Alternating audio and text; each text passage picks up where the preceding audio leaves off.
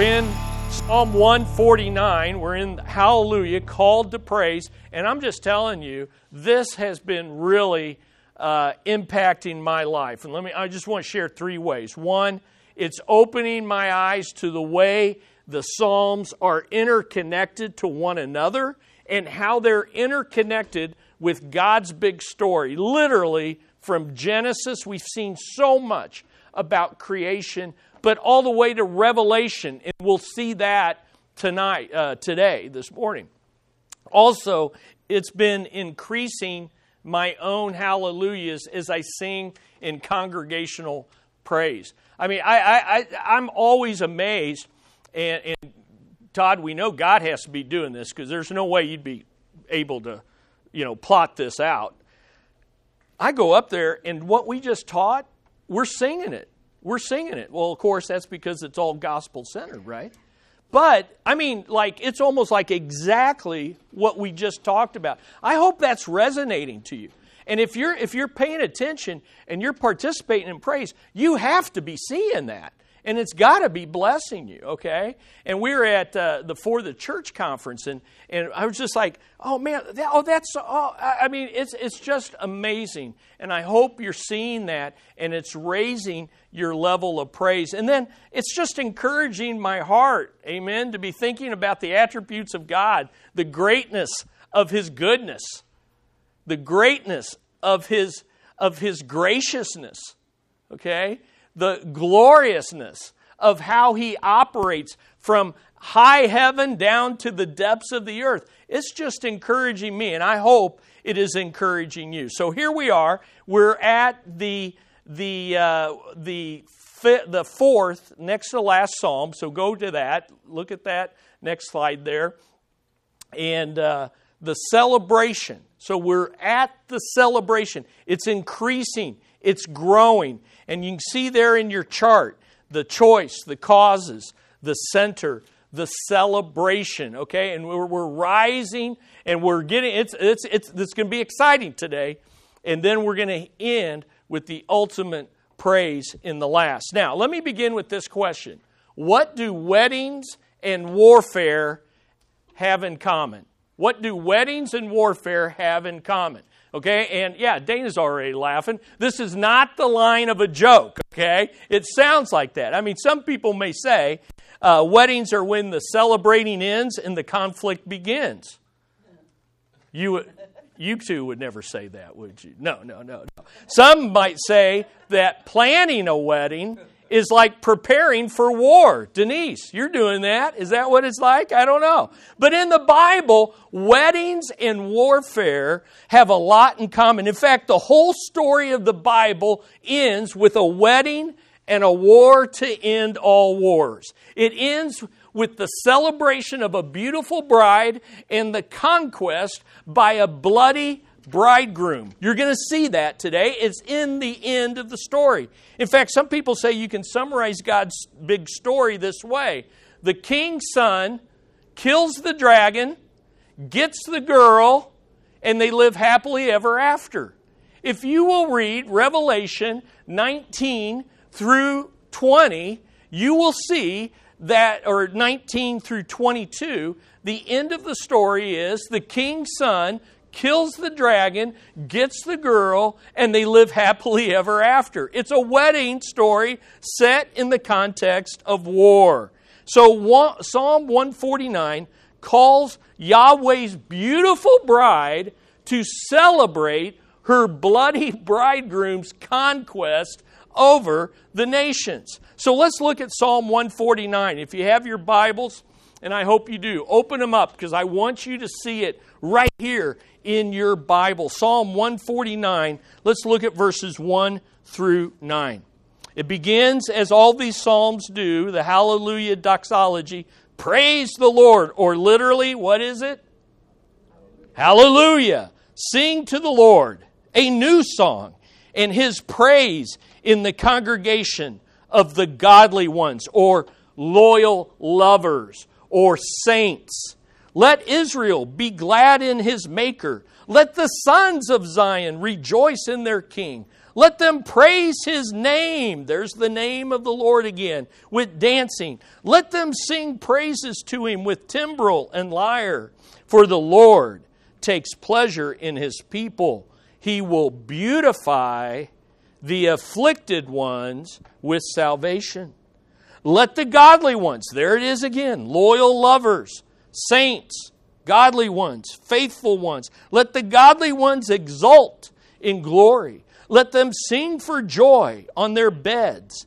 Let the high praises of God be in their mouth and a two edged sword in their hand, to execute vengeance on the nations and punishment on the peoples to bind their kings with chains and their nobles with fetters of iron, to execute on them the judgment written.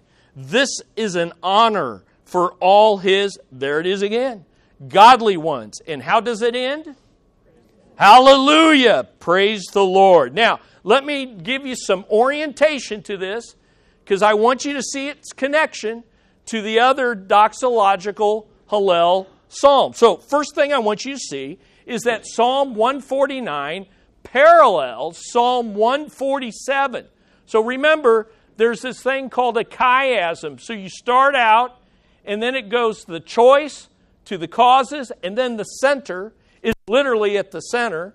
And then you move out to the celebration and then the consummation. But these are parallel as well. The choice is a wholehearted, lifelong commitment to praise the Lord until the final consummation of the kingdom. But these two parallel as well. In Psalm 147, we saw the great causes for praise God's goodness, God's greatness, God's graciousness. But now in Psalm 149, we come to the ultimate cause for praise has come, become a reality, a wedding and a war to end all wars. So up here, the causes were, were broad, and it's God's greatness, God's goodness, and God's graciousness. Now we're down here to the specifics that has brought about a wedding celebration and a war conquest to end all wars. So I want you to see there's a parallel there. Second thing I want you to see is Psalm 149 builds on Psalm 148 by really kicking it up a notch. And what do we do when we kick it up a notch? Bam! Bam! Yes, thank you, Randy. And uh, because Google or whoever, Big Brother, is always listening, uh, I, this past week I've gotten all these ads for Emeril Lagasse on my phone. Now, is that that's just a that's a nice thought, right? Really, kick it up a notch. Bam. Why? Because listen, look at Psalm 149. Look at verse 1. Only in verse 1 are there really commands to praise. So we've been seeing these commands. The commands to praise are there in verse 149. Sing to the Lord a new song. That's it. His praise in the congregation. That's it. But notice what follows let them praise. Uh, seven times in the New American Standard, they add the seventh one. Definitely six times. Let Israel be glad. Let the sons of Zion rejoice. Let them praise his name. Let them sing praises. Let the godly ones exult. Let them sing for joy. Let the high praises of God be in their mouth. They're kicking it up a notch. Bam, bam, bam, bam. Remember what we said about this? That let them is less than a command, it's more than a suggestion. Instead, it's like an invitation to say that something special, something significant has happened, therefore, let it loose. Kick your praise up a notch and bam, let out a hallelujah. Now, we saw last week that what had happened was the raising up of the king. Here, the special significant thing that is happening is the king has been raised, But now he's coming back to conquer. He's coming back to capture his bride. He's coming back to defend her and to defeat all of her enemies and his. It's the final consummation. That's a big deal. That calls for bigger praise. That means kick your praise up a notch because all of this is taking place. And so when you think about Psalm 148, which was the center, remember all of heaven, all of earth, creation. Why? Because the Redeemer King has risen. That's really like Revelation 4 and 5. That's Revelation 4 and 5. In Revelation 4, we see praise for the Creator. In Revelation 5, we see praise for the risen Lamb who was slain. Revelation 4 and 5 in heaven because something's about to happen. Well, when we come to Psalm 149, we move from Revelation 4 and 5, we move to Revelation 19, and what's about to happen is the king is coming back. And he's going to come with his bride, and there's going to be a wedding celebration and a kingdom conquest. That's pretty cool. The king's son has finally come to kill the dragon and get his girl. Therefore, we sing, Hallelujah. Third thing I want you to see is that Psalm 149 picks up where Psalm 148 left off. It picks up where it left off with loyal lovers. So you have your Bibles open right there. Look back at verse 14, 148 verse 14. Notice it says, and he has lifted up a horn. That is a king who has been risen and stands for his people. Praise, that's who is praise embodied for all his godly ones, his loyal lovers. Then you drop down to Psalm 149, and three times these same people are called out to praise. Look at verse 1. Praise him in the congregation of the godly ones. So these, these loyal lovers of Yahweh have been gathered now into an assembly and a congregation. Then look at verse 5. Let the godly ones exult in glory. Let them sing for joy on their beds. What's going on with that? We'll find out. And then it ends with to execute on them judgment. This is an honor for all his gold, uh, uh, all his godly ones, or what I call loyal lovers. Now, why do I do that? It's repeated three times, beginning, middle, and end. The reason I call them loyal lovers is this is the Hebrew word kesed, hesed. It's kind of hard to say to say the H there, the CH, hesed, hesed. kind of got to clear your throat. Hesed. And it's the word for covenant loyalty. It's the word for covenant faithfulness. It's the word that binds Yahweh to his people even when they sin. Can I get an amen for that? It's his loyal love. And guess what? When you enter into covenant with him, he transforms your heart by his grace to be a covenant lover of him. So his loyal love transforms us to be loyal lovers of Him. And that's what a true believer is. That's what true believers do. They, true believers, have received the loyal love, the grace of Yahweh, and they enter into covenant by His grace through faith, with a faith that works, like James, a faith that obeys, and expresses itself in loyal covenant faithfulness to Him. So, this whole passage is about God's loyal lovers. And then here's the last thing I want you to see. Uh, oh, well, here, it picks up. And so, you know, I'm not going to take you through that. Some of you are into that. I will let you see that. But I want you to see the commands are only in verse 1. But the center of praise, his loyal lovers, the center of praise, the center of praise. We're moving in to a focus on who it is that we are to praise. And it's his loyal lovers that are being gathered up. Hallelujah. Hallelujah. Last thing I want you to see is this Psalm 149 is the end time celebration. The theological word for that is eschatological. It almost sounds scary, or I don't know. Eschatological. It simply means end times. Celebration by the beautiful bride because the final conquest by her bloody bridegroom has been won.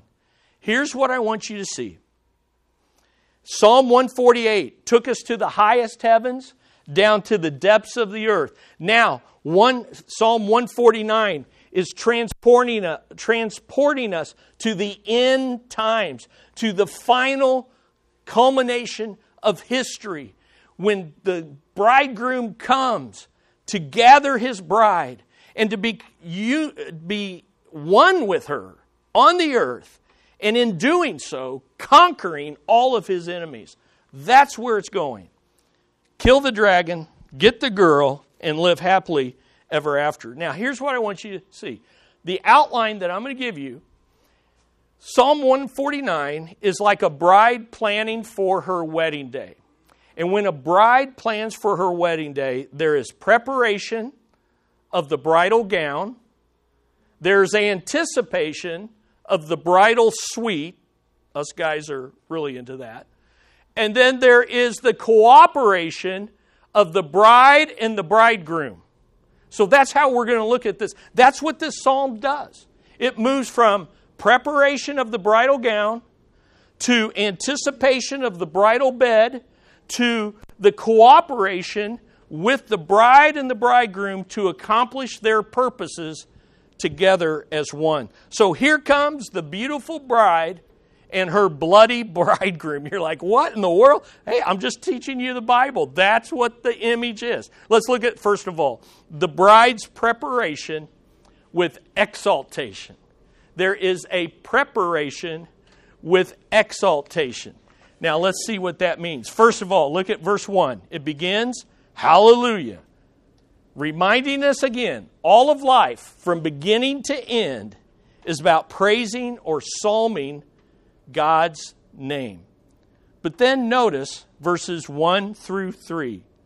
Sing to the Lord a new song and praise in the congregation of the loyal lovers.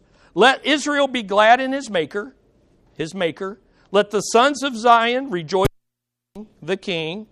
And three, let them praise his name with dancing. Let them sing praises to him with timbrel and lyre. There's uh, such joy. It, it, they're kicking it up a notch in their praise. So let's see. First of all, the bride enjoys singing a new song to her maker, her king, and I could even add the name of the Lord. Okay? The bride enjoys singing a new song. So, a couple things I want you to see. Why is it a new song? She sings a new song because final salvation has fully come. She sings a new song because final salvation has fully come. Now, why do I say that? Why do you sing a new song? You sing a new song because something new has happened. And that which new has happened is the new creation has come. And because the new creation has come, we're to sing a new song. The new creation calls for a new song with greater rejoicing, with more dancing, and with loud shouting. It's a new song because God has fulfilled his purposes to make a new heavens and a new earth, and we are his new people who will enter into that blessedness for all of eternity. Secondly, she sings to joyfully exalt those who saved her rather than herself.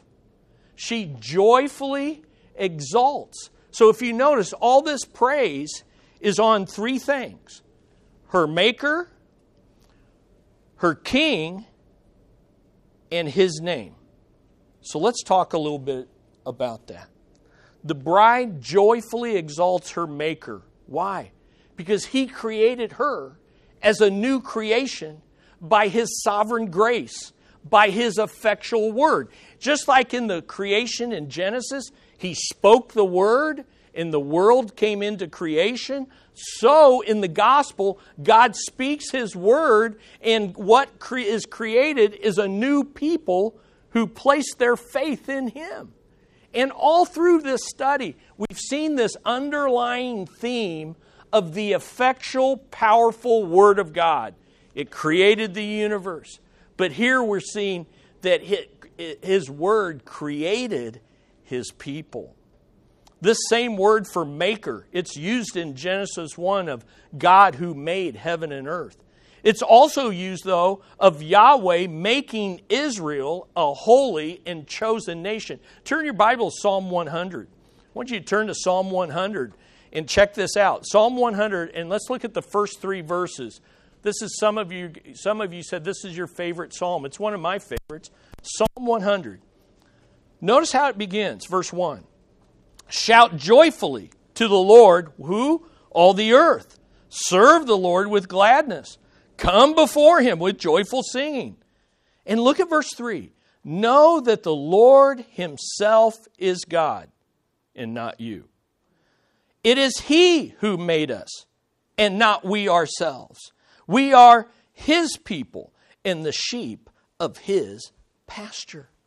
The Maker spoke the good news to Abraham when he was still a pagan moon worshiper and transformed him into the father of faith. Yahweh spoke his word of redemption to Israel when they were still in bondage as slaves and created them the, the people of Jacob, the people of Israel. You see, Yahweh is her maker because he first loved her, he first chose her, he first wooed her, he first proposed to her when she was dirty, filthy, and naked and enslaved in her sins. And that's what he did with you and me. Every one of us was unworthy, ungodly, naked, filthy, unclothed, unrighteous. And God came and He wooed us and He called us and He chose us and He spoke the gospel through His messengers. And His gospel effectively created in us a faith that would trust Him, believe in Him, and transform our hearts. Turn to Isaiah 54. I want, to, I want you to see this in Scripture. This is tying all these passages together. So look at Isaiah 54. Turn to Isaiah 54, and we're going to look at verses 4 through 8. Isaiah 54, 4 through 8. I want you to see this. Because it brings together all these ideas of Psalm 149. So we're in Isaiah 54, and we're looking at verses 4 through 8. And notice what it says Fear not, the Lord is speaking to Israel. Fear not, for you will not be put to shame, and do not feel humiliated, for you will not be disgraced. But you will forget the shame of your youth. He's talking to them. Remember, my loyal lovers? When you were disloyal to me? Remember when you rebelled and you went into exile? You will forget the shame of your youth and the reproach of your widowhood you will remember no more. Why? Verse 5 For your husband is your maker, whose name is the Lord of hosts. And your Redeemer is the Holy One of Israel, who is called the God of all the earth. For the Lord has called you like a wife forsaken and grieved in spirit, even like a wife of one's youth when she is rejected, says your God. For a brief moment I forsook you, but with great compassion I will gather you. In an outburst of anger, I hid my face from you, but for a moment. But with everlasting kindness, there it is, Hesed, loving kindness, loyal love, with everlasting loyal love, I will have compassion on you, says the Lord your Redeemer. Is that not beautiful, class? Is that not beautiful of our God? So the bride jo- joyfully exalts her Maker. She joyfully exalts her King, which I've already said in, one, in Psalm 148, he was raised up to stand. And now he's seated in the heavenlies heavenlies. But now in Psalm 149, he's going to return to conquer her enemies and to gather his bride. Third, the bride joyfully exalts the name of the Lord. And think about this his name speaks his reputation. She joyfully sings the fame of his name. His name points to his character. She sings of his attributes and actions. His name includes his presence. She sings of his presence here on earth so that they are no longer separated from heaven and earth. It's a song of God's name dwelling with God's people in God's place through God's person, the risen Son. Now, folks, this is what every bride prepares for. Every bride prepares for the day when her fiance, her and her fiance, will dwell together as one. Listen, if you're single or single again here this morning, I want you to take heart in this. Because while this imagery is of marriage and you may, that doesn't apply, no, no, no. Do not despair if you are alone. Do not despair, for you have a maker and you have a king and you have a God who is present to defend you and delights in intimacy with you. That deserves an amen, right? Yeah, yeah. The bride not only enjoys singing a new song to her Maker and King, she sings a new song because Yahweh beautifies his bride with his salvation. Yahweh beautifies his bride with final salvation.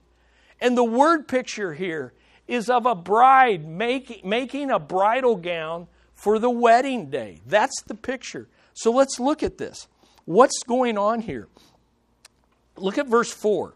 For the Lord takes pleasure or delights in his people, and he delights to beautify the afflicted ones with salvation.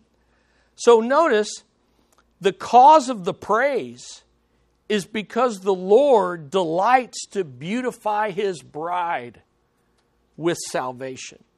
He takes pleasure in doing Do you remember Psalm 147? God doesn't delight in the strength of men and horses, but he delights in showing, supporting, and raising up his afflicted ones. There's a parallel here. And he does it for the afflicted those who are broken by their sin. Listen, if you're here this morning and you're like, I am broken, I am spent, I have nothing to offer, well, hallelujah. The Lord delights to beautify you with His salvation. Now, what does beautify mean?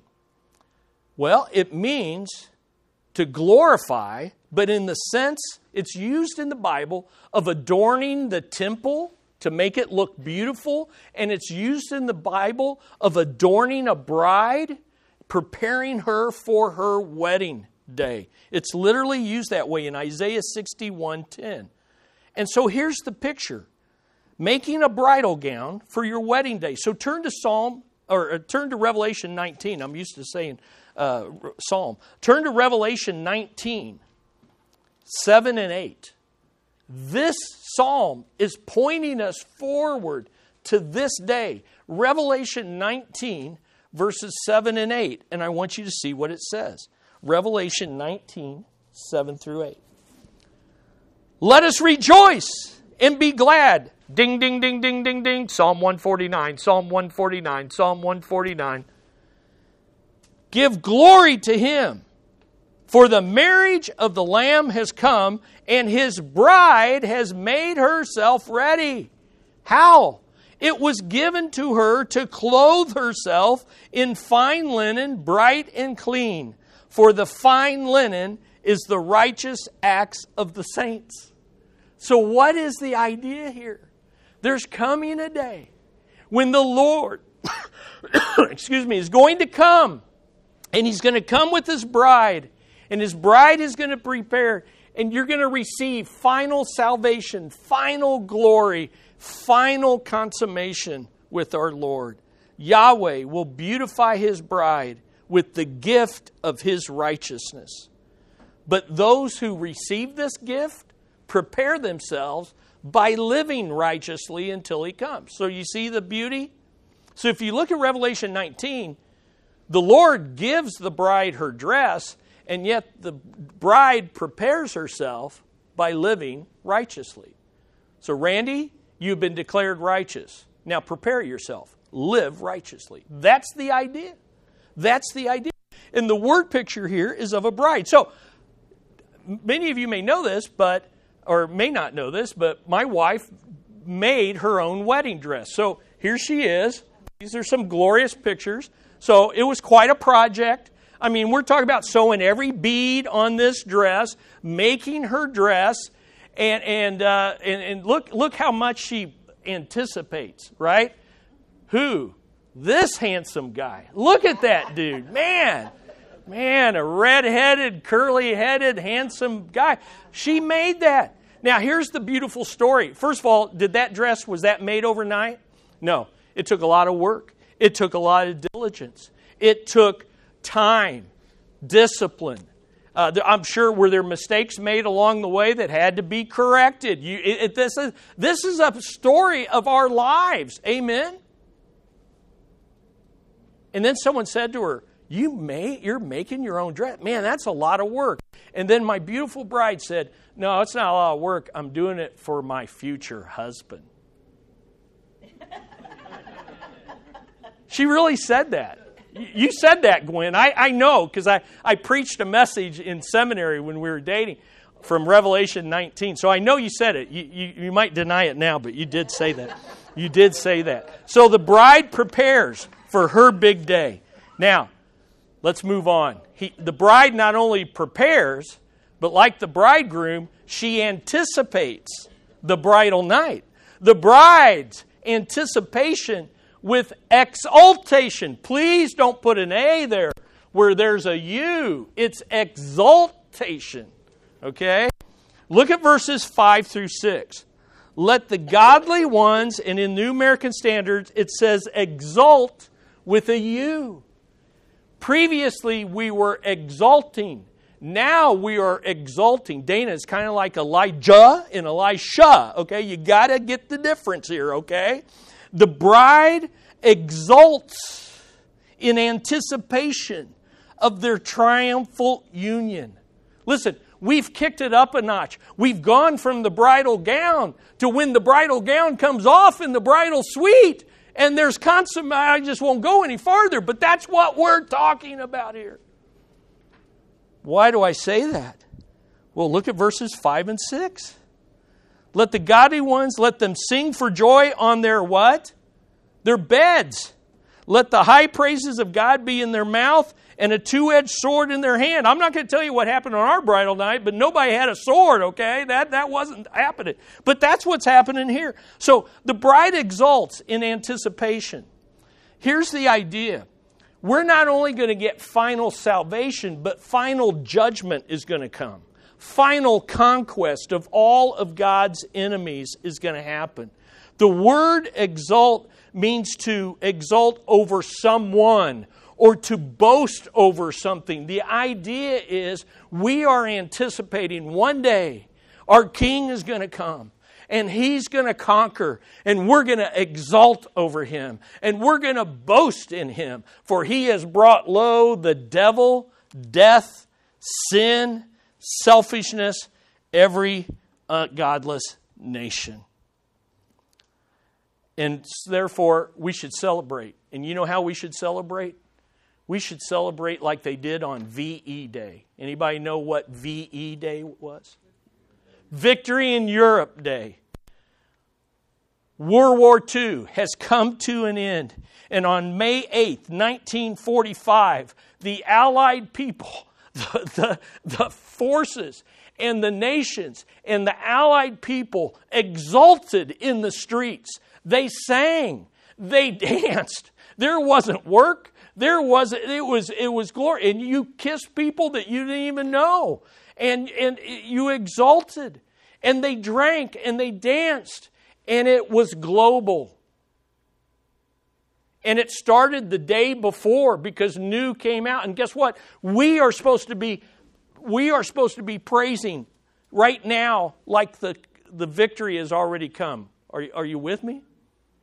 They, they started celebrating on May 7th.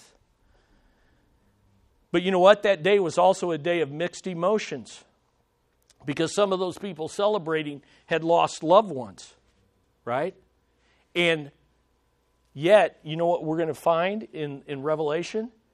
That every tear is going to be wiped away. This won't be mixed emotions. This will be pure praise because any regret, any lament over those that are in hell will be wiped away and we will be rejoicing with him. Now, the bride, what does she do? She not only anticipates, she meditates on her bed with a song and a sword. Now, this verse is wild. I had never studied this, I had never heard anybody teach on this. Where is the bride exulting in victory? On her bed. Okay? And how is she exulting? with a song of high praise and a sword. So you got a picture. Here, here's Gwen lying in her bed with her dress she's made, and she's singing high praises, not to me, but to the Lord, with a song in her mouth and a two edged sword in her hand. What is going on with that, right? Now, here's the idea she is on her bed that can picture not only marital intimacy, union with her bridegroom, but also peaceful rest because the, the fighting is over. She is meditating that the war has been won. I can sleep and be at rest, but I'm not sleeping. I'm singing high praises to the one that has brought me victory. And what do I keep in my hand? until that victory comes, I grip the two edged sword of God's Word. I am living righteously. I'm preparing my gown. I am confident in my King who will conquer over all. I sing his praises, and I grip the two edged sword, for I am ready to fight until the end. Is that not beautiful? If that doesn't get you going, then you're giddy up is broken. Now, what happens here? She's at peace, resting on her bed, anticipating being with her bridegroom on their marriage bed. She longs for that future intimacy of one on this earth. She's exulting in song and high praise, extolling as she anticipates his coming victory to defend her, deliver her, from her enemies and his. She's praising future victory. And then she is holding tightly a two edged sword. She anticipates being victorious by that efficacious, effectual, spoken, predicted, prophetic word of God. Turn to Revelation 19 again. Say, Chris, I, I don't know if you're making this up. Well, look at Revelation 19, 11 through 16. Listen, Psalm 149. You read Psalm 149, you make a beeline to Revelation 19 because this is an eschatological song. Look at Revelation 19. Let's look at verses 11 through 16. See if you see these themes. And I saw heaven opened, and behold, a white horse. And he who sat on it is called faithful and true. Remember Psalm 146? He keeps faithfulness. And in righteousness he judges and wages war. His eyes are a flame of fire. And on his head are many diadems, many crowns. And he has a name written on him which no one knows except himself. God must reveal himself to us. He is clothed with a robe dipped in blood. There's the bloody bridegroom. And his name is called what? The Word of God. And the armies which are in heaven. I believe those are angelic and us, his church. Clothed in fine linen, there's the bridal gown, white and clean. We're following him on white horses. Man, that's going to be awesome. From his mouth comes a sharp sword, so that with it he may strike down the nations, and he will rule them. And a rod of iron, he will crush them, and he treads the winepress of the fierce wrath of God. His blood is his atoning work to save his bride. His blood is his wrath upon the unbelieving the wrath of God Almighty. And on his robe and on his thigh, he has a name written. Say it with me King of kings and Lord of lords. And all his people, let them hallelujah. Are you, my goodness. My goodness. Are you sure, Chris, this is how it is? Well, let's look at the third point the bride's cooperation in execution with her bloody bridegroom. You say, Chris, that's a pretty strong word. Yeah, it's, it's right out of verses, it's right out of verses 7 through 9. 7 through 9 begin with the word execute. Look at verses 7 through 9. To execute vengeance on the nations, punishment on the peoples, to bind their kings with chains and their nobles with fetters of iron, to execute on them the judgment written. In other words, the judgment prophesied, predicted in the Word of God. This is an honor for all his godly ones. Praise the Lord. So, very quickly, let me give you what's going on here. First of all, the bride cooperates with her bridegroom in executing divine judgment.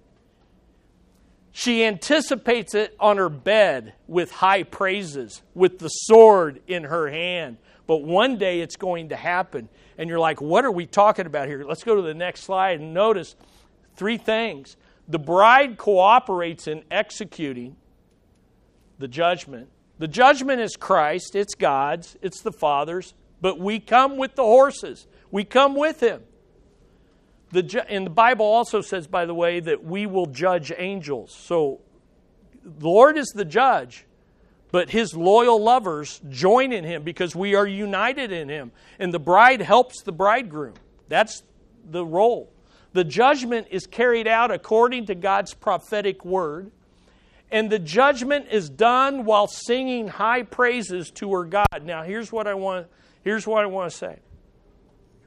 So if, if, if you've fallen asleep, if you slept the whole time, wake up. If you are falling asleep, nudge your neighbor and pay attention. This is radical. We are praising the judgment and eternal damnation of the lost. Now, we're praising the judge for doing it, but you can't separate all that. Now, one reason why we do this is because our God is simple, He is one. You can't separate God's love from His justice. When you praise God, you praise all His attributes, which includes judgment as well as love. So we, we praise one God. But I want you to notice the objection. So bring this up. Here's the objection, and I teach this in perspectives every time I teach that lesson on missions.